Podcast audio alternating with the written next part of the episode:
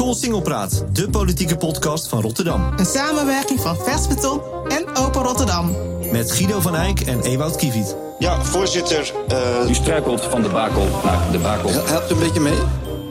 Ja, welkom bij Kol Singelpraat, de podcast over Rotterdamse politiek. Elke drie weken bespreken we de grote onderwerpen uit de Rotterdamse politiek en kijken we voorbij de waan van de dag. Ewout, waar gaan we het vandaag over hebben? Ja, we gaan het hebben over megaprojecten. En daar heeft Rotterdam er nogal wat van. Zoals het nieuwe stadion van Feyenoord, de Hoekse Lijn, die eindelijk rijdt, en het warmtebedrijf. Uh, want die Hoekse Lijn is deze week uh, gaan rijden, uh, na twee jaar vertraging. Um, en de Rotterdamse Rekenkamer die heeft een onderzoek gepubliceerd, gaat publiceren over het warmtebedrijf warmtebedrijf. Uh, Ewout, voor de luisteraars, wat is het warmtebedrijf ook Ja, het warmtebedrijf dat uh, gaat over restwarmte uit de Rotterdamse haven. De Rotterdamse haven heeft, heeft warmte over. Die worden dan de Maas ingestort of, of de lucht in. En die worden met een leiding naar woningen gebracht om daar woningen mee te verwarmen. Dat is een heel mooi idee. Is al in 2005 begonnen. alleen intussen heeft het heel veel geld gekost. Ligt nog steeds aan het infuus bij de, bij de gemeente Rotterdam. Um, dus ja, dat loopt heel erg uit de hand. Ja, en, en, en wij gaan het vandaag hebben over de vraag of Rotterdammers hier eigenlijk meer over zouden moeten hebben te zeggen. Of dat ze er misschien voldoende over te zeggen hebben met uh, één keer in de vier jaar je stem uitbrengen. Of de vraag, als je daar dan vaker uh, de Rotterdammers voor raadpleegt, uh, krijg je dan überhaupt ooit nog iets van de grond? Ja, heb jij er idee over, Guido? nou, misschien een anekdote. Ik was eind vorig jaar in China. Daar hebben ze volgens mij in de tijd dat in Amsterdam de Noord-Zuidlijn werd getrokken, het hele land met een soort van heel groot Thalys-netwerk doorkruist.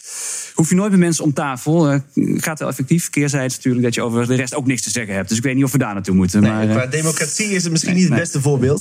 We gaan het over hebben met uh, Paul Hofsta van de Rekenkamer Rotterdam. En met Dennis Tak, raadslid voor de PvdA. Um, Dennis, heb jij een ritje met Hoekselijn gemaakt? Ja, helaas nog niet uh, de kans uh, gekregen. Maar ik zag wel dat het gelijk uh, heel druk was gisteren. Dus ik wil snel met de hoekslijn uit het strand. Paul Hofstra, directeur van de Rekenkamer Rotterdam. Ehm, die is, staat op het punt een, rapport over het warmtebedrijf naar buiten te brengen. Ewout noemde het al. Het vorige grote onderzoek van de Rekenkamer naar het Cicade-blok was als een, explosie van een grote bom in het, in het, stadhuis. kunnen we van dit rapport weer iets verwachten, Paul? Ja, mijn verwachtingen zijn hoog gespannen op dat punt. en het gaat om aanzienlijk meer geld, kan ik je verzekeren. Gaan er weer wethouders vallen? Nou, daar ga ik me niet over uitweiden, uiteraard. we zien wel hoe dat, hoe dat loopt. De raad is nu aan zet. Een uh, rekenkamer uh, zal na publicatie, die publicatie vindt overigens uh, dinsdag om 11 uur s ochtends plaats, even terugstrekken. Van de Koolsingel. Ja, want wij hebben deze week natuurlijk weer rondgangen in de wandelgangen en in de zaaltjes. Waar was jij van deze week, Guido? Nou, ik was vorige week in een klein zaaltje in het uh, Oude Westen bij, het, bij de SP. Die hadden daar een, uh, een politiek café en dat ging over Feyenoord City. Dus uh, voorbereiding zou je kunnen zeggen. Um, wat voor mij daar opviel is eigenlijk iets wat ons ook al opviel toen wij afgelopen week ons rondgang deden door het stadhuis. En dat, dat eigenlijk bij Feyenoord City gaat het natuurlijk vaak over, niet alleen over het stadion, maar over een hele wijk die mee moet worden genomen in de vaart der volkeren. En het idee is dan dat stadion is een soort van icoon om uh, die hele wijk rondom te bouwen. Maar wat eigenlijk her en der toch ook wel opvalt, is van dat er steeds vaker de vraag klinkt: van is dat wel eigenlijk wel zo? Dat je dat stadion nodig hebt om die wijk uh, te kunnen ontwikkelen. Um, wij waren op het stadhuis. Ik sprak ook met een aantal mensen uit de oppositie. En eigenlijk wordt steeds vaker die vraag gesteld: van nou ja. Uh, Misschien kan het ook wel zonder. We zijn al die gronden aan het opkopen als gemeente. Um, nou ja, ook als het stadion nog niet komt, hebben we die gronden. En misschien dat dus er dat ook wat gebeurt. Dus, dus jij hoort eigenlijk van die wijk kan ook wel zonder zo'n icoon? Uh, suggesties daartoe, ja. Ja. Nou, ik ben ook met die vraag op pad gegaan, maar in coalitiekringen ligt dat toch wel wat moeilijker. Uh, neem een partij als GroenLinks. Die partij wil eigenlijk helemaal niet investeren in een privaat stadion, uh, maar wel in die wijk. Maar heeft zich wel geconformeerd aan een coalitieakkoord waar dit in staat. Ehm, dus, dus zij willen eigenlijk nog niet speculeren over een, een wijk zonder stadion. Luister maar even wat Astrid Kokkelkoren van GroenLinks erover zegt. Kijk, als ik uh, mijn architectenvrienden spreek, dan zeggen die wel van een eyecatcher kan een bijdrage leveren aan het neerzetten van zo'n stadsdeel. Maar het standpunt van GroenLinks is altijd geweest: dat is prima, maar daar hoeft uh, de stad niet aan mee te betalen. Tegelijkertijd is er in 2017 een ruime raadsmeerderheid geweest om dit uh, project op deze manier in te zetten. Dan vinden wij ook, dan moet je gewoon gaan toetsen op de afspraken die we met elkaar hebben gemaakt. En daar zijn wij nu mee bezig. Dus wij gaan elke stad eh, kritisch toetsen op alle randvoorwaarden die we als raad ook hebben gesteld. En uh, daarbij is voor ons nu het grootste belang dat ook dus echt uh, de kwaliteit van die gebiedsontwikkeling, ja, die staat bovenaan. Paul Hofstra van de Rekenkamer. Ehm, we horen het vaker, een icoon is nodig om een wijk te kunnen ontwikkelen. We hebben de Markthal gehad, we hebben de Rotterdam gehad, we hebben nu Feyenoord City. Is dat de Rotterdamse aanpak? Of, nou, zolang het met uh, privaat uh, geld wordt gefinancierd, prima wat de rekenkamer betreft. Maar daar gaat die discussie natuurlijk hierover. zoals jullie weten. doen wij op dit moment ook onderzoek naar Feyenoord City. althans, het gemeentelijk aandeel wat er in dat stadion komt. Hè, dus die, die, zeg maar die 100 miljoen waaronder 40 miljoen aan aandelen. En, en ja, daar komen wij natuurlijk ook op de vraag: is dat legitiem? En, en, wanneer komt dat rapport dan? Wij zijn voornemens om dat uh, eind van dit jaar, wellicht begin volgend jaar, te publiceren. We zijn druk bezig op dit moment. En wat wordt er uh, onderzocht? Wat voor vragen staan daar centraal? Ja, twee vragen. Eén, uh, de legitimiteit van, van 40 miljoen aandelen. He, je kunt niet zomaar als gemeente publiek geld in een private onderneming stouwen. Dat, dat mag helemaal niet, tenzij er publiek belang is.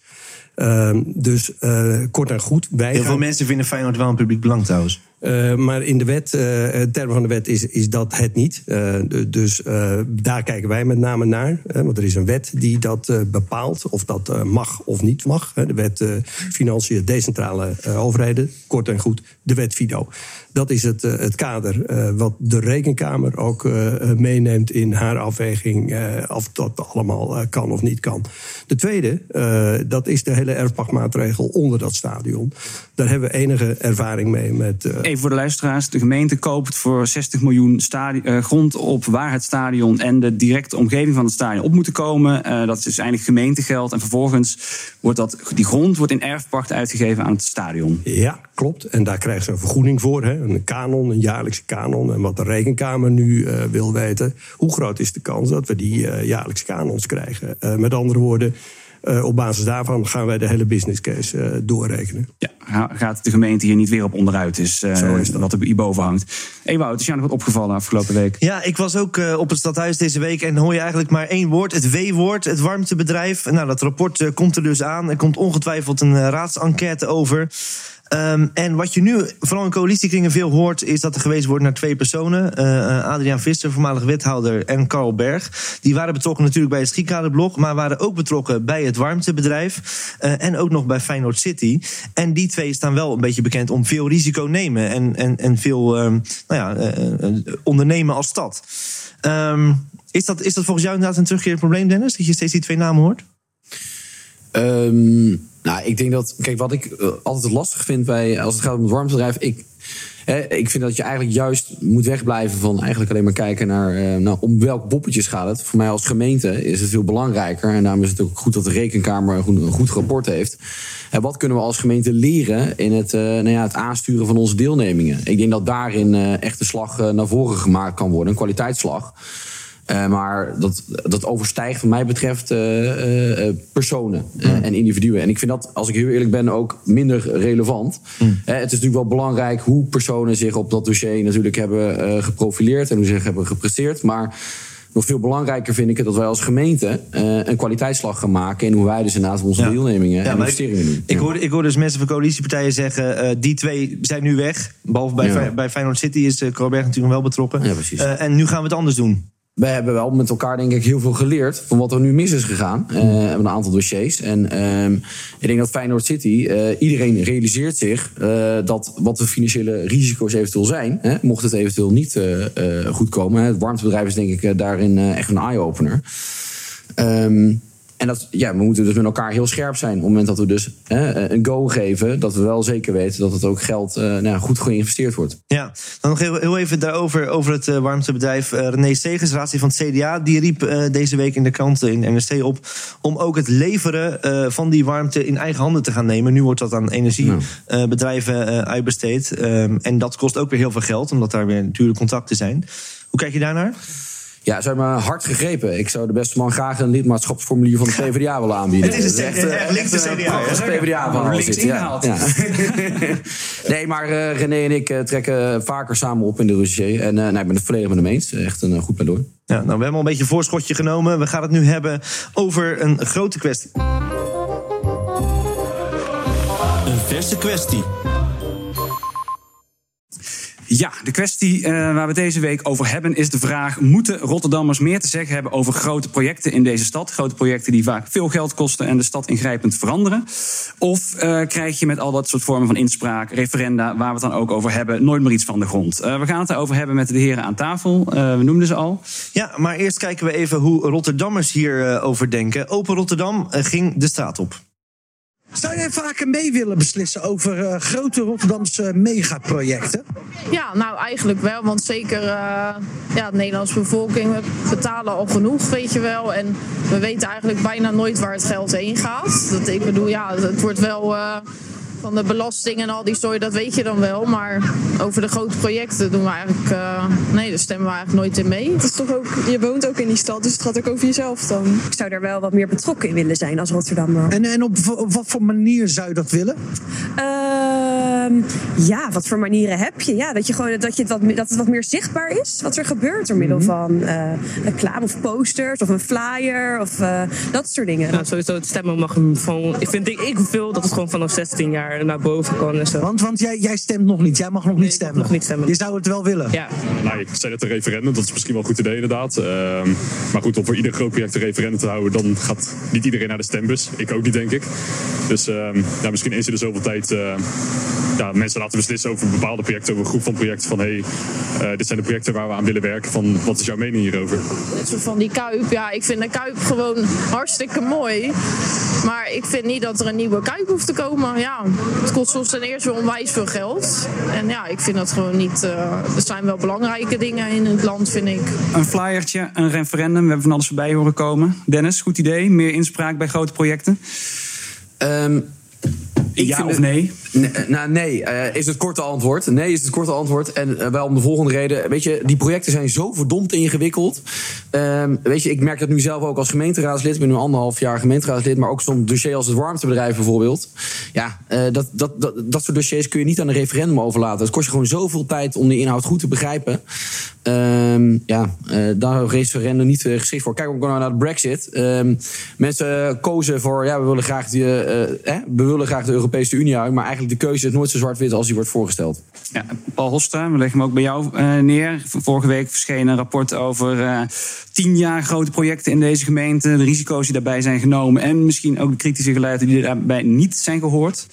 Eh, zou meer democratische controle en check kunnen zijn op dat soort risico's, problemen die later ontstaan? Ja, is een, een algemeenheid, hè, zoals je het nu eh, formuleert, eh, ja. Die rapporten die schrijven wij overigens niet alleen maar voor de gemeenteraad... maar die schrijven toch vooral over de gemeenteraad heen voor de Rotterdammers. Hè. Het is zo dat wij eh, zoveel mogelijk transparantie proberen eh, te creëren... rond het bestuurlijk handelen, ook ten aanzien van grote projecten. Eh, dus in zijn algemeenheid ja. Ik ben het wel met Dennis eens. De complexiteit is natuurlijk ook wel groot. Maar daar staat wel tegenover dat het uiteindelijk wel Rotterdams geld is waar we het hier over hebben. Dus als het mis is, dan voelt die Rotterdammer dat, dat als eerste in zijn of haar portemonnee. Dus tegen die achtergrond ben ik in zijn algemeenheid wel voor meer democratische controle. Oké, en zou dan misschien, om even weer terug te leggen bij, eh, bij Dennis... in het eh, fragment net kwam eh, de Kuip vaak als eh, voorbeeld voorbij.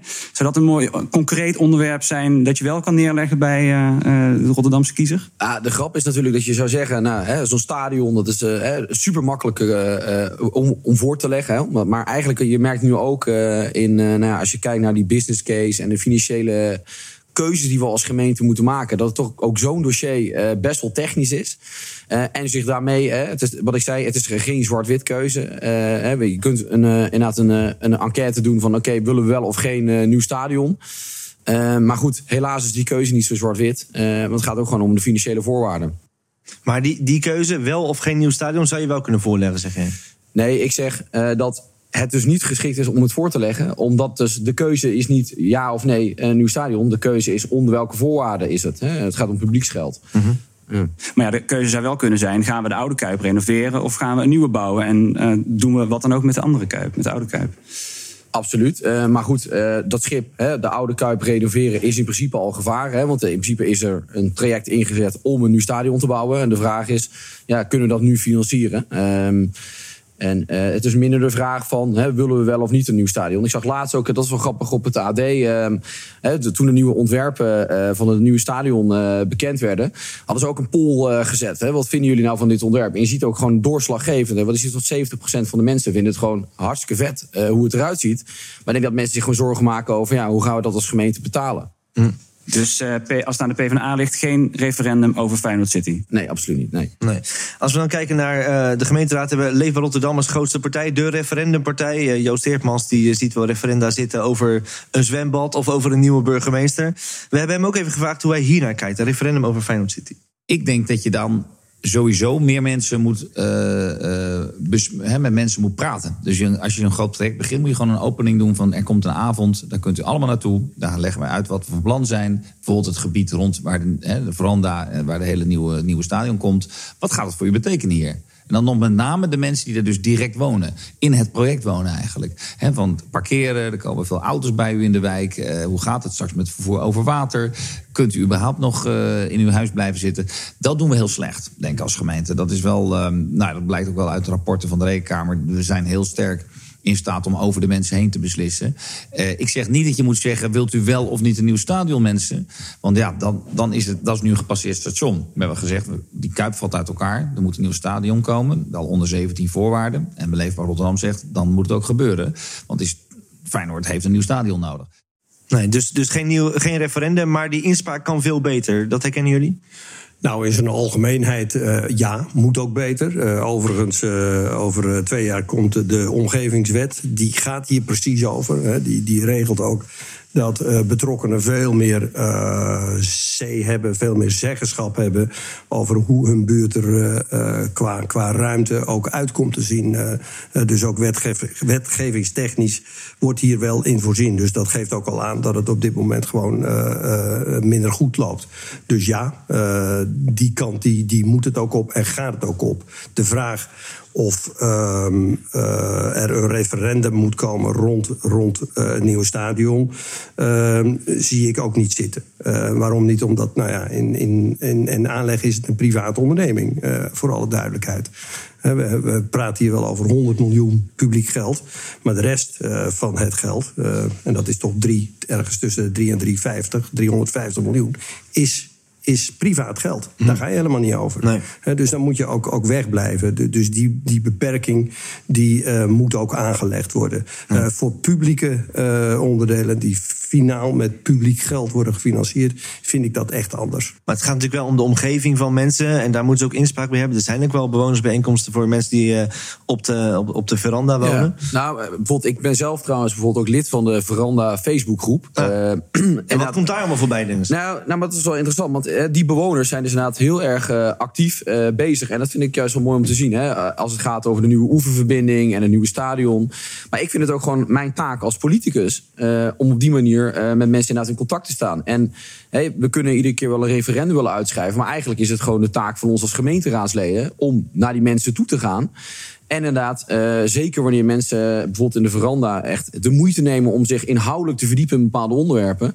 Ja, om gewoon die inhoud ook eh, serieus eh, mee te nemen in onze politieke besluitvorming. En jouw collega eh, Astrid Kokkelkoren van GroenLinks... die zegt eigenlijk, die inspraak die is er inderdaad wel... maar die mensen die horen vaak heel erg weinig terug... van wat er op die avond eh, wordt besproken. Nou, wat ik merk is dat er natuurlijk heel, heel veel controverse is over het project. Dat maakt eh, bewoners betrekken eh, ook wel ingewikkeld. En wat ik merk is dat eigenlijk de discussie op dit moment heel erg over het stadion gaat en weinig over de gebiedsontwikkeling. Terwijl wat GroenLinks betreft juist die gebiedsontwikkeling hetgeen is waar de meerwaarde voor de stad echt in zit. Ehm, er worden wel bewoners betrokken natuurlijk bij eh, de oeververbinding, die ook een belangrijke impuls eh, gaat zijn voor dat stadsdeel en bij de gesprekken over mobiliteit.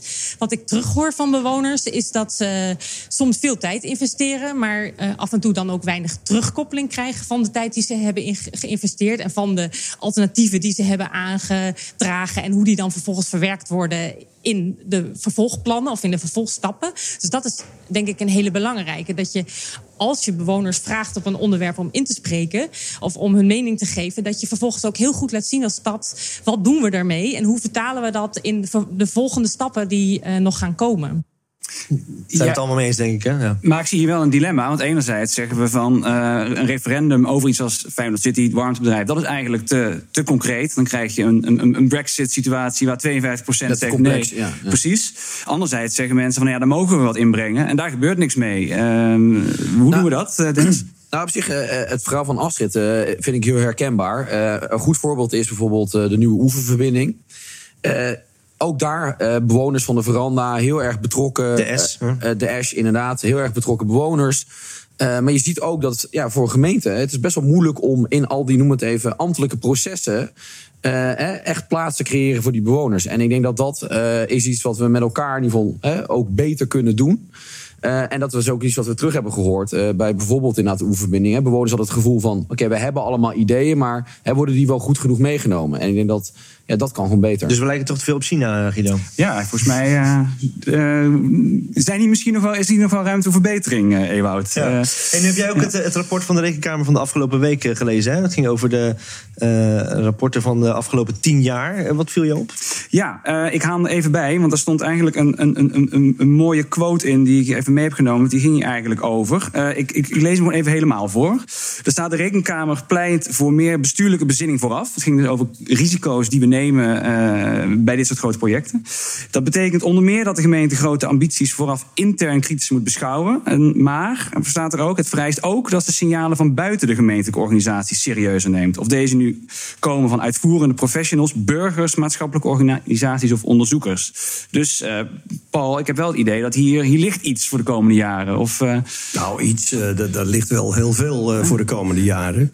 Uh, wij zijn hier overigens al, al bijna twee jaar mee bezig. Hè. De, de, de, publicatie waar je net naar refereerde is, is het uh, eindpunt eigenlijk van al dat onderzoek. Overigens niet alleen een onderzoek naar uh, infraprojecten, grote projecten, maar ook naar sociaal beleid. Daar hebben we ook naar gekeken. En, en uh, wat ons is opgevallen is dat sommige zaken keer op keer terugkwamen, hè, waar het fout ging.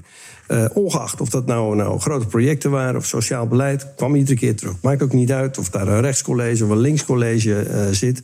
Ze blijven maar terugkomen. Dus hier ligt wel een aangrijpingspunt om inderdaad in die hele afweging, bijvoorbeeld uh, ten aanzien van het warmtenet, ten aanzien van het Feyenoordstadion, nou eens op een dieper niveau te kijken. Wat gaat daar nou keer op keer mis? Het werd net ook al door Dennis min of meer aan geraakt toen die aangaf, ja, die, die geluiden vanuit die gebieden, die moeten wel door die ambtelijke molen heen. Ja, dat, dat, dat, dat is inderdaad waar. en daar gaat dat ook niet altijd goed. De mate van, van tegenspraak in die hele ambtelijke molen uh, en bestuurlijke molen is niet heel erg groot, hebben wij moeten constateren. Dus daar moet inderdaad wel wat aan gebeuren.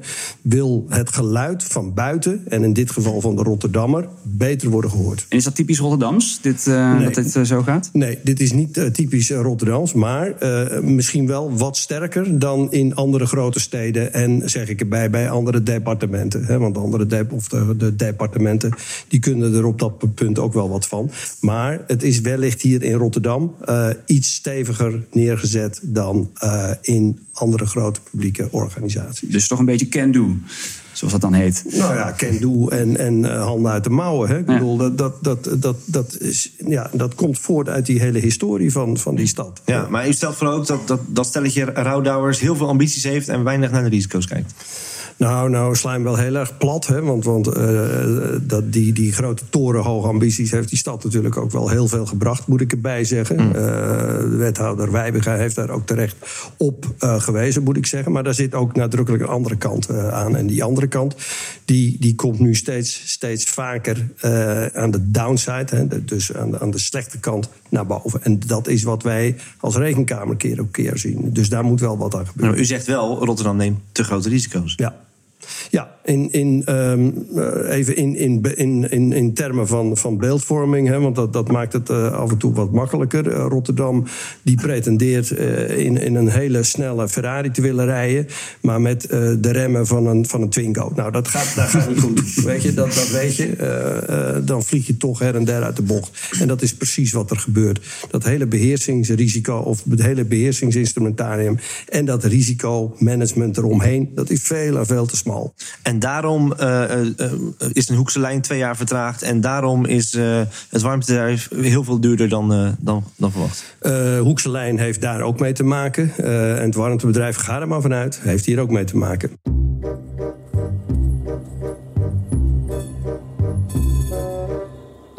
Koolsingelpraat is een samenwerking van lokale omroep Open Rotterdam en online tijdschrift Vers Beton. Met deze podcast willen we politiek dichter bij de Rotterdammer brengen. Wil je ons helpen om ook volgend jaar deze podcast te maken?